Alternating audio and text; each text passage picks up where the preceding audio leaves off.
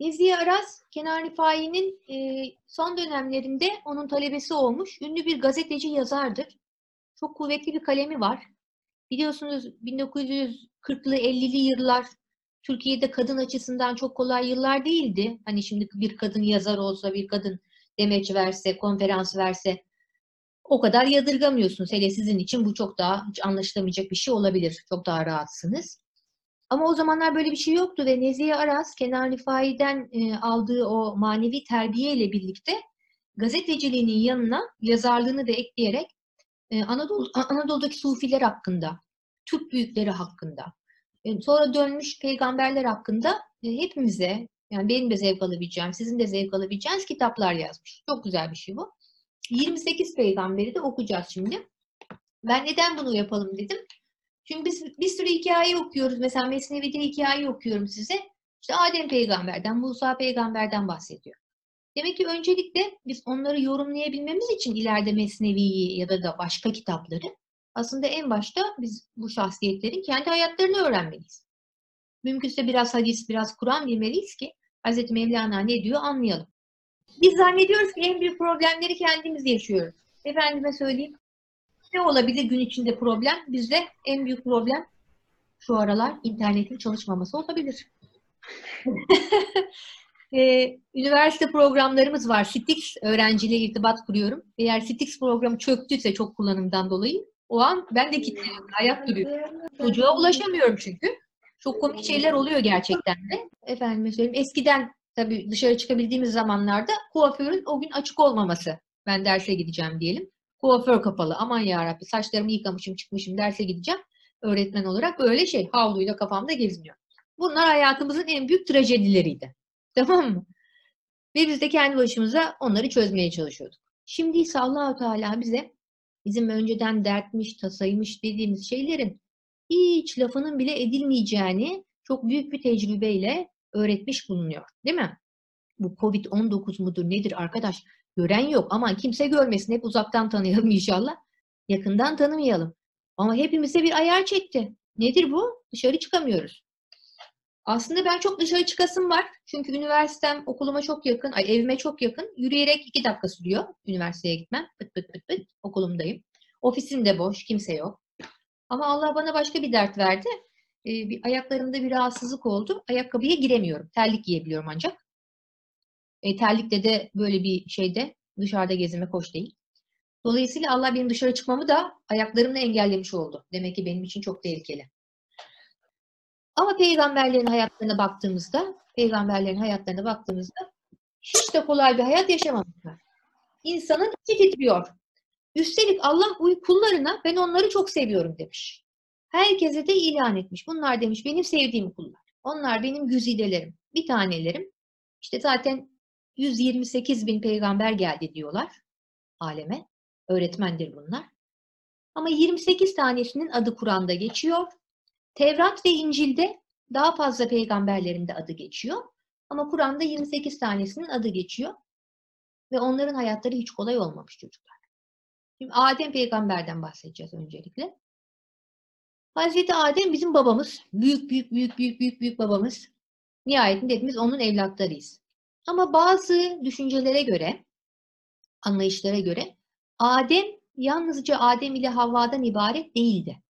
Allahu Teala Adem türünü yarattı. Yani insan türünü yarattı ve Adem'i de Adem Aleyhisselam'ı da onlara öğretmen olarak atadı.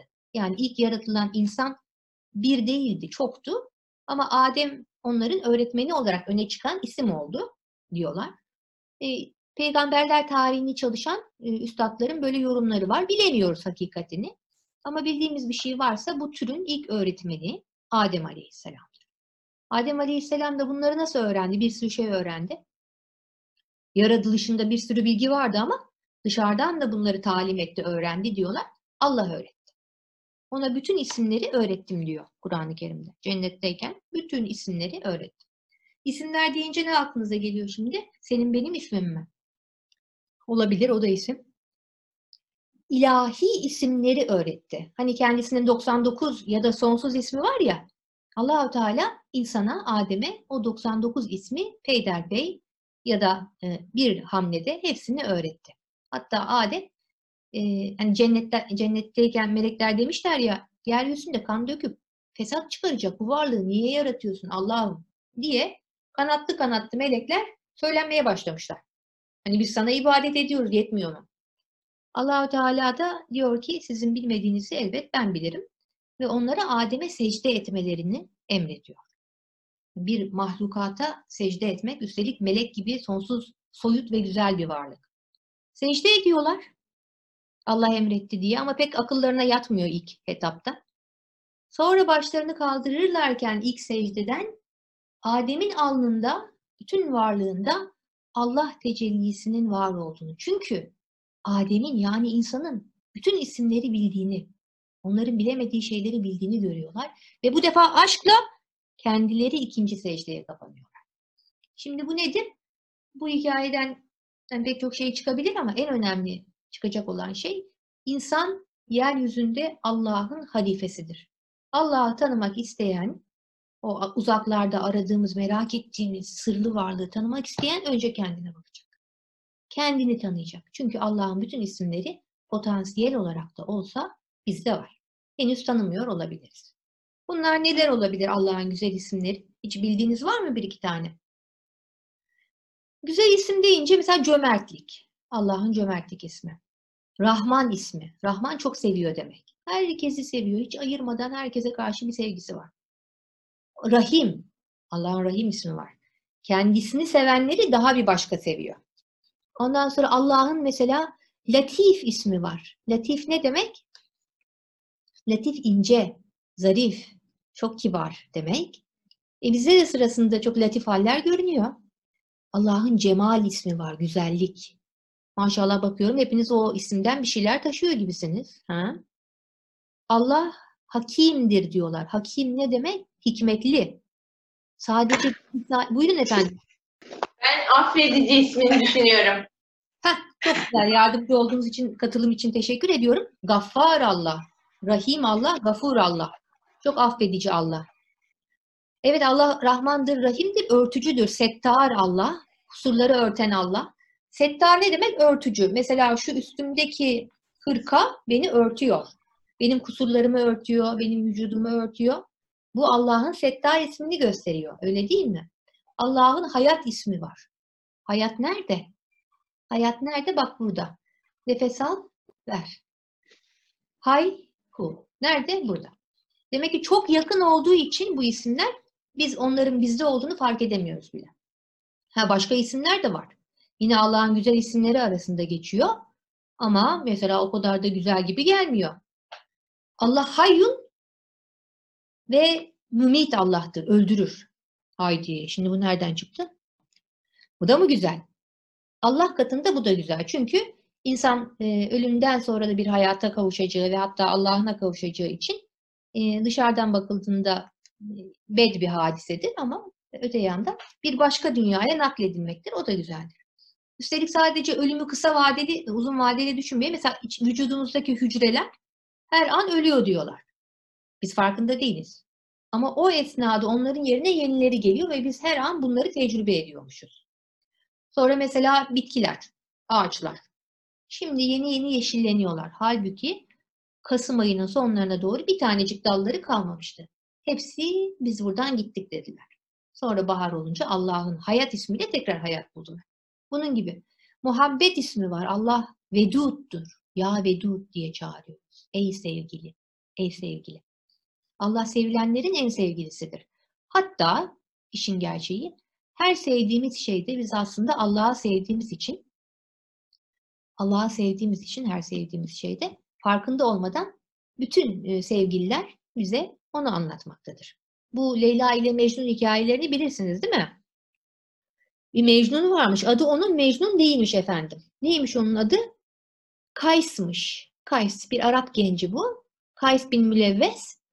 Ee, çok tatlı bir çocuk. Fakat sonra ne olduysa bu Leyla denen kıza bir aşık oluyor arkadaş. Ondan sonra akıl makıl kalmamış. Çok zekiymiş, okula falan gidiyormuş. Hatta diyorlar Leyla ile aynı sınıftaymışlar bunlar. Hikayeye göre.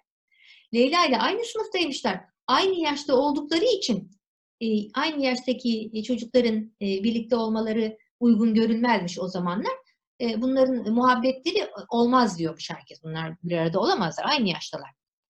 O yüzden Mecnun daha küçük yaştan itibaren sevgilisine dair ümidini çok e, kırmışlar, yitirmiş. Efendime söyleyeyim. Mesela o hikayedeki Mecnun aslında Allah'ını seven kulun sembolüdür. Oradaki Leyla da bir türlü bir türlü tam olarak ulaşılamayan Allah'ın zatını, güzelliğini temsil etmektedir. Ama yeri gelmişken bir tane hikaye anlatayım. Bir gün Mecnun tabii yine kendinden geçmiş böyle. E, çöllerde gezerken Leyla, Leyla, Leyla, Leyla diyormuş. O sırada Leyla gelmiş. O kadar şeyi duyunca demiş ki Mecnun, evet ben geldim demiş. Bu Leyla, Leyla diyorsun ya işte hani çağırıyorsun geldim yani. Herkes dedikodu çıktı yani geldim demiş. Ondan sonra Mecnun başını kaldırmış tekrar eğmiş. Leyla, Leyla, Leyla demiş. Bir tane demiş Leyla var benim içimde. Sen kimsin benim dışımda? Ben onu bilmiyorum ki. O kadar Leyla dedim ki o artık bende. Ayrılık gayrılık kalmadı. Bu da şunu anlatır derler. Bu da şunu anlatır. İnsan o kadar çok Allah der, o kadar çok peygamberinin adını anar ki artık huy olarak, ahlak olarak o sevdiği güzelliğe benzemeye başlamıştır. Ben bunu çok önemsiyorum. Mesela biz Hazreti Peygamber Aleyhisselam'la, Hazreti Muhammed Aleyhisselam'la Allah nasip etsin tabii bir yerde buluşacağız diye inanıyorum yani. Cennette ya da bu dünyada. Hani böyle yan yana gelsek. Eğer huyumuz birbirine benzemiyorsa, yani bizim huyumuz Hazreti Muhammed'in huyuna benzemiyorsa, biz de onun gibi iyi ahlaklı, tatlı dilli, verici, e, ilim sahibi, vakur o değilsek onun yanında sıkılırız Allah muhafaza. Değil mi? Bir insan gelse lafları anlamasa ne konuşuyor bunlar? İyilik. E sıkıldım ben der gider. Değil mi? Ben en çok ondan korkuyorum. Biz buradayken Hz. Muhammed'in ahlakına e, lütfen sahip olmaya çalışalım ki yarın bir gün Ruzi Mahşer'de peygamberimizi gördüğümüzde onu tanıyalım.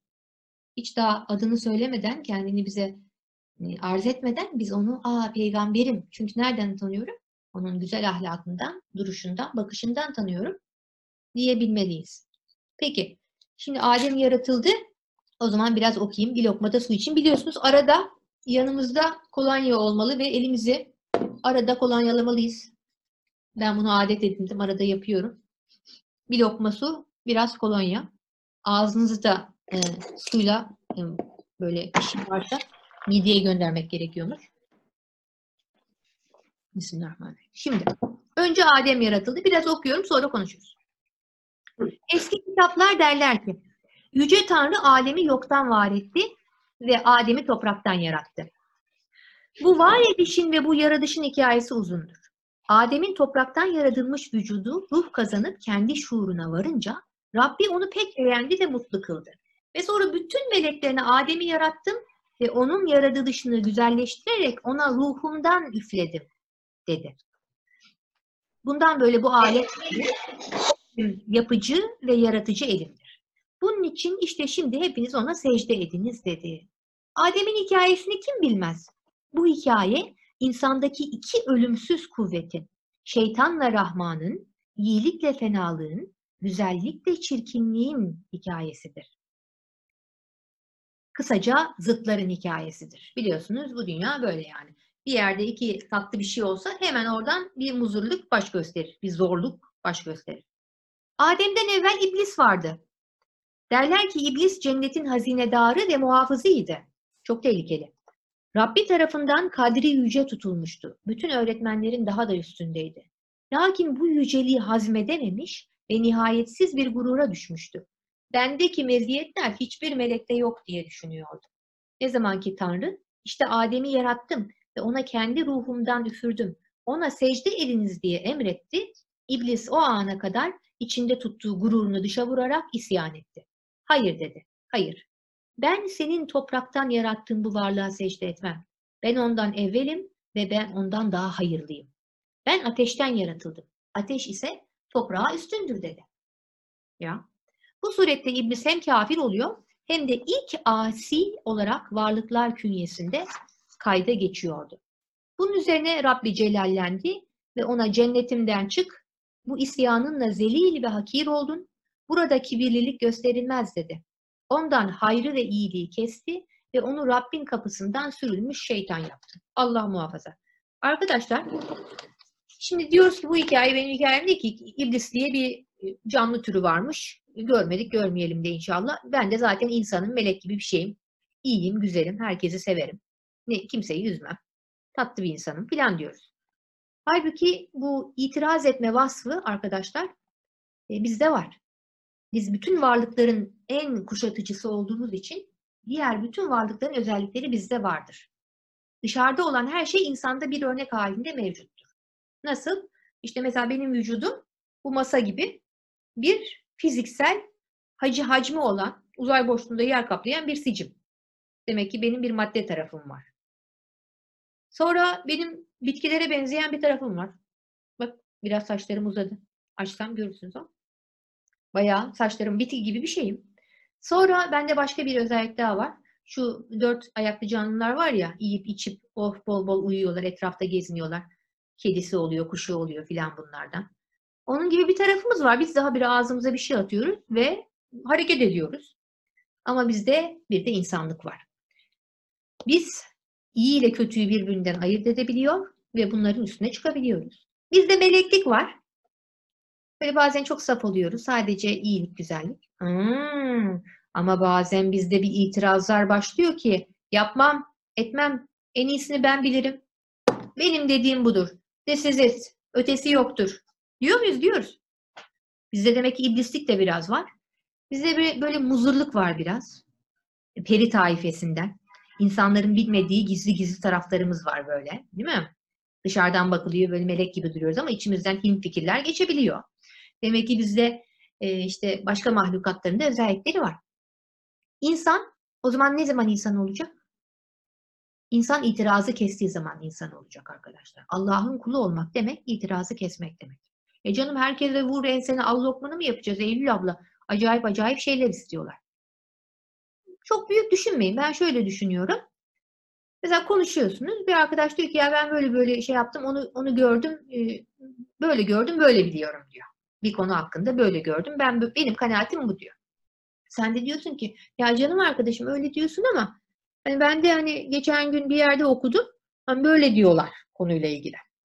Ondan sonra o da diyor ki ya şimdi sen öyle diyorsun da ben de geçen gün hocadan duydum. ben de çok büyük bir hocadan duydum. Bu konu kesin böyle yani. Benim dediğim gibi yani. O itiraz ediyor. O çok tatlı bir muhabbet var gibi ama aslında biz devamlı lafı, sözü en son biz söylemek istiyoruz. Ben haklıyım. Ben haklıyım. Başkası değil. Bunu ben bir kere öğretmenlik yıllarımda yaşamıştım. İşte o zaman Cemal hocamın sohbetlerini yeni yeni dinliyorum. O da itirazı tamamen kesmektir. Bizim yolumuz itiraz etmemek diye konuşuyordu, anlatıyordu. Ben de onu yazmıştım kenara. Bir öğretmen arkadaşla konuşuyoruz. İşte bir okuduğumuz bir haber üzerinden. Sen öyle diyorsun, ben öyle diyorum. Yok hocam bakın ben gördüm diyorum. O diyor ki efendim ben böyle biliyorum. Sonra dedim ki ben bu işi bir durdurayım. Diyeyim ki sen haklısın diyeyim. Arkadaşıma diyeyim ki hocam sen haklısın. Durdum bir lokma çay içtim ve dedim ki hocam biliyor musunuz? Bence siz haklısınız dedim. Galiba konu sizin bildiğiniz gibi. O anda hoca durdu. Böyle bir kaldı. Devam edemiyor ya tartışmaya. Durdu durdu. Ne diyecek diye merak ediyorum. Ne dese beğenirsiniz? Eylül ben düşündüm. Aslında galiba sen haklısın. yani itirazı biri kesince karşı tarafta bu defa kavgadan geri çekiliyor. Ama hiç bırakmazsan bu hep devam ediyor. Kenan Rifai Hazretleri de ne buyuruyor? Çocuklar diyor, e, konakta kavga edenler oluyormuş kendi çocukları içerisinde de. Ben diyor herkese sözüm geçti. E, size geçmedi diye çok üzülüyorum. Beni çok üzüyorsunuz diyor. Siz diyor şu kuşlardan bile mi ibret almıyorsunuz ki? Onlardan birisi yukarıdan uçtuğunda öteki aşağıdan uçar. Aa, o zaman bütün o koca gökyüzünde kavga edecek, kapışacak bir yer kalmaz. Allah'ın arzı geniş, evimiz de geniş. Olur ki birisiyle çatıştık, kardeşimizle, annemizle, babamızla. Uyumadı bir konudaki fikrimiz. Büyüklerimize öncelikle hakkı vermek doğrudur. Onlar bizden çok yaşamış, görmüş. Orada bir haklısın denilebilir. Hadi onu yapamıyorsak bile konuyu daha farklı açıdan görmek için şöyle bir kurtarma cümlesi söylenebilir. Evet ben bu konuyu bir düşüneyim. Size dönerim. Ya da sadece odadan çıkmak, elinize yüzünüze su vurmak. Tamam mı? Şöyle ensenize, kulaklarınıza filan. Şöyle bir pencere açıp dışarı bakınca biraz önce tartışmaya çalıştığınız konunun çok da önemli olmadığını anlayabilirsiniz. Çünkü gerçekten de şuna hayat boyunca çok dikkat edelim arkadaşlar. İtiraz etmek hadi e, yapmayalım da sert söylemek insana hiçbir şey kazandırmıyor. Gençken hani ben daha çok e, işte şeyim cool'um, havalıyım, son sözü ben söylerim gibi oluyor ama kalp kırmak hiç doğru değil. Çünkü kapıdan dışarıya çıktıktan sonra başınıza o anda koridorda bir şey gelmeyeceğinizin de bir garantisi yok. Yani kapıyı çarpıp çıktığınız bir yere bir daha geri gelmek gerektiğinde yüzümüz kızarık gelmemeliyiz. Dolayısıyla e, o anda tatlı bir şey de söylemiyorsak çıkalım, elimize yüzümüze su vuralım ve tekrar tatlıya bağlayalım konuyu. Dünya buna değmez. O kadar o kadar zamanımız yok. Birbirimizin gönlünü kırmayalım. Tatlı dilli olalım inşallah. Naçizane hani ben gençken çok e, böyle bağırıp çağırıp benim dediğim doğrudur diyen çocuk tiplerindendim. Gençliğimde de böyleydim. Fakat Allah bir şey lütfetmişti. Hemen kırılıyordum. Yani ben birine bir şey söylediğimde onu üzdüğüm için kendim daha çok üzülüyordum. O lafımdan hoşlanmadığım için gidip e, kusura bakma kardeş ben biraz celalli bir tipim. Affınıza sığınırım diyordum. Eğer ki haklıysam ve bunu da artık savunacak bir durum kalmamışsa o zaman da sükutu ihtiyar edip kendi işime devam ediyordum. Kardeşler arasında çok zordur. Ama şuna dikkat edin. Birbirinize bir daha yüz yüze bakacağın, bakamayacağınız gibi ifadeler hiç kullanmamaya çalışın. Değil mi? Ben o yüzden arkadaşlıklarımda, bütün ilişkilerimde e, dikkat ettim. Hiç arkadaşıma çok yaklaştığım halde, çok yakın arkadaşım olduğu halde ona hiçbir zaman salak, gerizekalı gibi ifadeler kullanmamaya. Çünkü bunlar insanın kalbine zamanla işleyebilir. Bir dersin, iki dersin güler. Hadi oradan salak dersin güler. Ama bir gün kırılgan ve alıngan bir günü olabilir. O gün içi, için için kızabilir. Onu yapmayalım. Ağzımızı güzel laflara alıştıralım diyorum. Ama tabii şeyde hoş, ben mesela hiç hoşlanmazdım küçükken. Anneciğim babacığım diyen çocuklar vardı. Ben anneme küçükken hiç anneciğim demezdim. Niye diyordu? Herkesin çocuğu anneciğim diyor. Sen niye demiyorsun? Çünkü bana o şey gibi geliyordu. Yağ çekmek gibi. Anneciğim anneciğim. Bir türlü inandıramamıştım. Anneciğimin olabileceğini şimdi söylüyorum. Artık şimdi yağ çekme zamanım bitti çünkü o bana yağ çekiyor. O bana nazlanıyor. Şimdi anneciğim diyor. Herkesin de bir huyu var öyle kabul etmemiz lazım. Efendim şimdi Adem'in tekrar iblisle hikayesine dönüyorum. Vaktimiz de azalıyor. Değil mi? Ve sonra Adem'in yeryüzüne ve gökyüzüne, dünyaya ve ahirete, cennete ve cehenneme ait bilgiler edinmesi başladı. Adem meleklerin bildiği ve bilmediği her şeyi bilir oldu. Bunun üzerine Allah ben size göklerde ve yerlerde olan gayipleri, her şeyin sır ve hikmetini, sizlerin gizlediğiniz veya açığa vurduğunuz her nesneyi bilirim ve istesem bildiririm demedim mi? Melekler ey Rabbimiz ey Rabbimiz diyorlardı. Biz seni her türlü eksiklikten tenzih edip takdir ediyoruz. Elbette biz ancak senin öğrettiklerini biliriz. Sen her şeyi bilensin ve hikmet sahibisin. Burası çok önemli.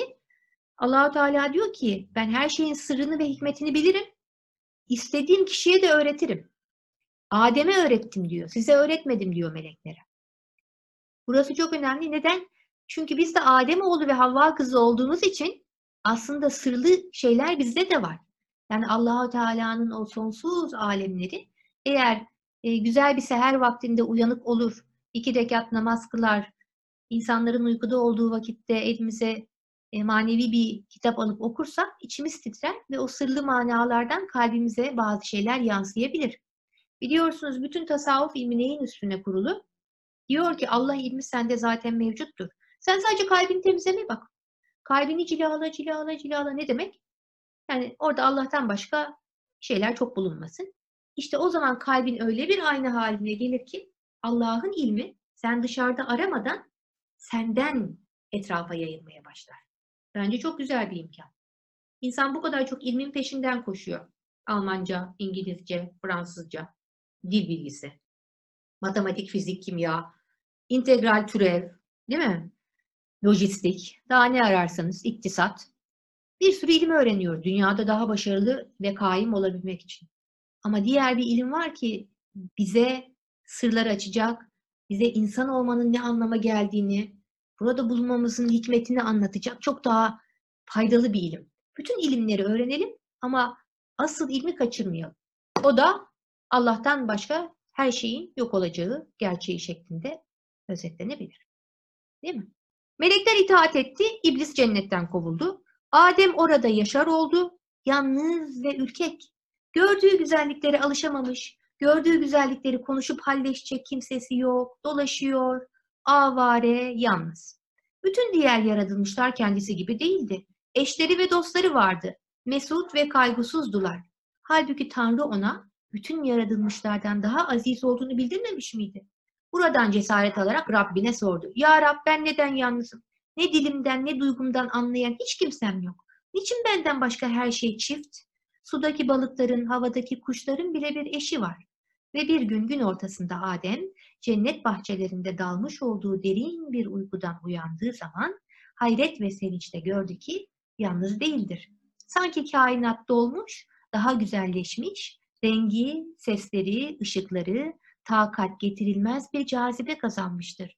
Sanki hayatın manası başkadır artık. Adem o şaşkınlık ve o hayranlıkla sordu. Kimsin sen? Kimsin ey güzel varlık? Yeni gelen dudaklarında tatlı bir tebessümle cevap verdi. Bir kadın. Ben bir kadınım. Bir kadın demek ki bir erkeğin yarısı.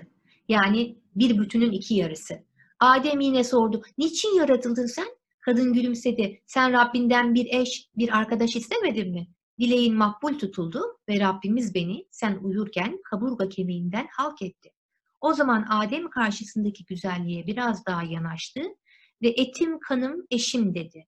Eski kitaplar bu kadarını söylüyor ve sonra bu rivayetin doğruluğunu Tanrı bilir diyerek burada sonlandırıyor. Yani ben şöyle düşünüyorum. Bu geleneksel hikayede işte Adem Havva hikayesinde Havva Adem'den bir unsur olarak yaratılmıştır. Bunu şöyle düşünüyorum. Önce bir şey, bir hamur yoğurursunuz değil mi? Sonra o hamurdan çeşitli şekiller yaparsınız.